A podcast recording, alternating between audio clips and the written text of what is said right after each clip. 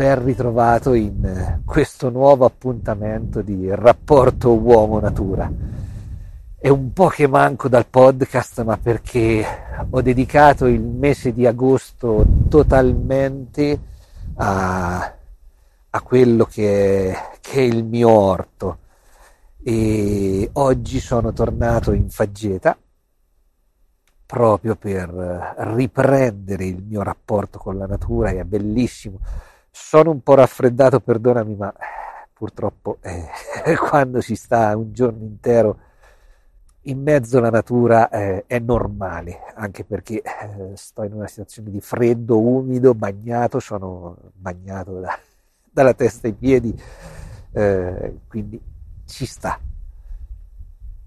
E, e sono venuto a, a vedere com'era la situazione qui, ma non tanto a vedere se era tutto a posto, com'era la situazione qui per stare qui.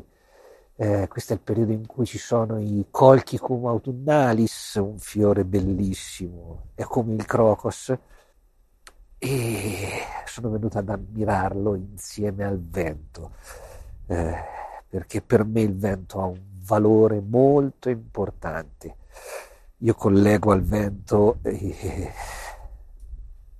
il ricordo di mia figlia Melania, che non c'è più. E questo stare nel vento, anche se è freddo, mi, mi fa sentire insieme a lei. È una situazione molto importante per me.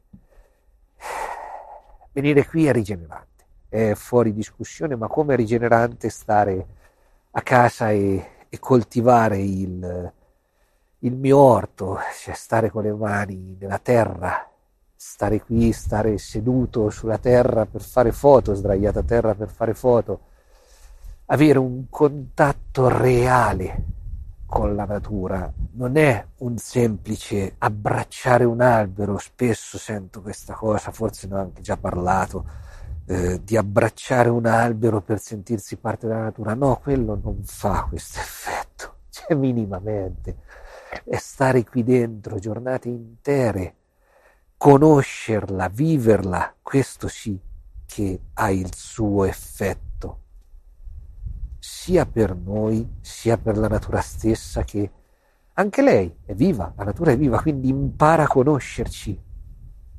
E se noi rispettiamo lei, di conseguenza, lei rispetterà noi tutto legato al conoscersi.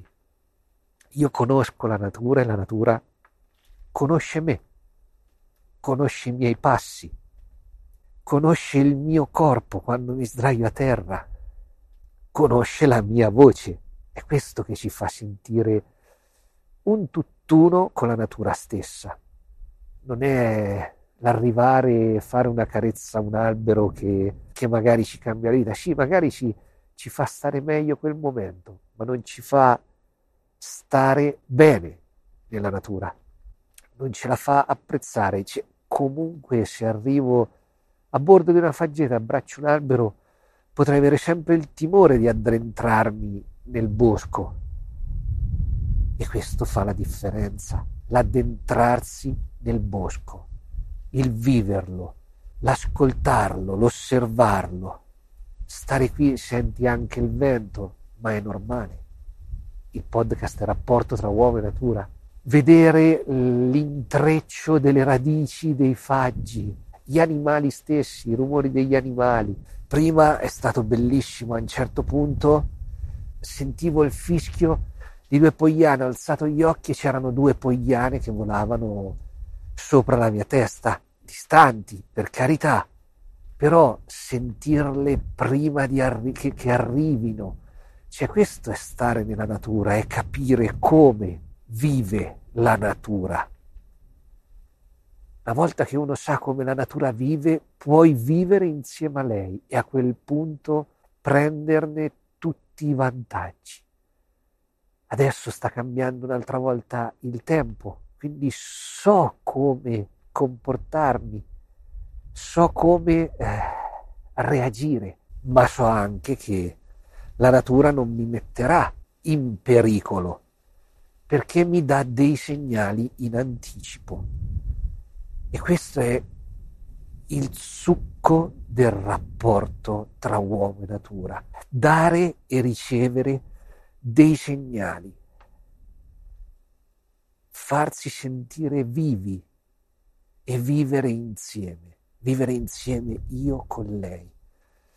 Eh, sembra strano quello che ti dico, ma quello che è il mio rapporto qui dentro è sopra eh, al discorso che io faccio il fotografo naturalista o l'escursionismo e la guida escursionistica. È al di sopra di tutto questo. Questi sono momenti che io tengo per me, sono momenti miei, che condivido con te tramite questo podcast e sto scrivendo anche un diario di queste emozioni, però sono momenti che vivo da solo sono momenti intimi qui dentro.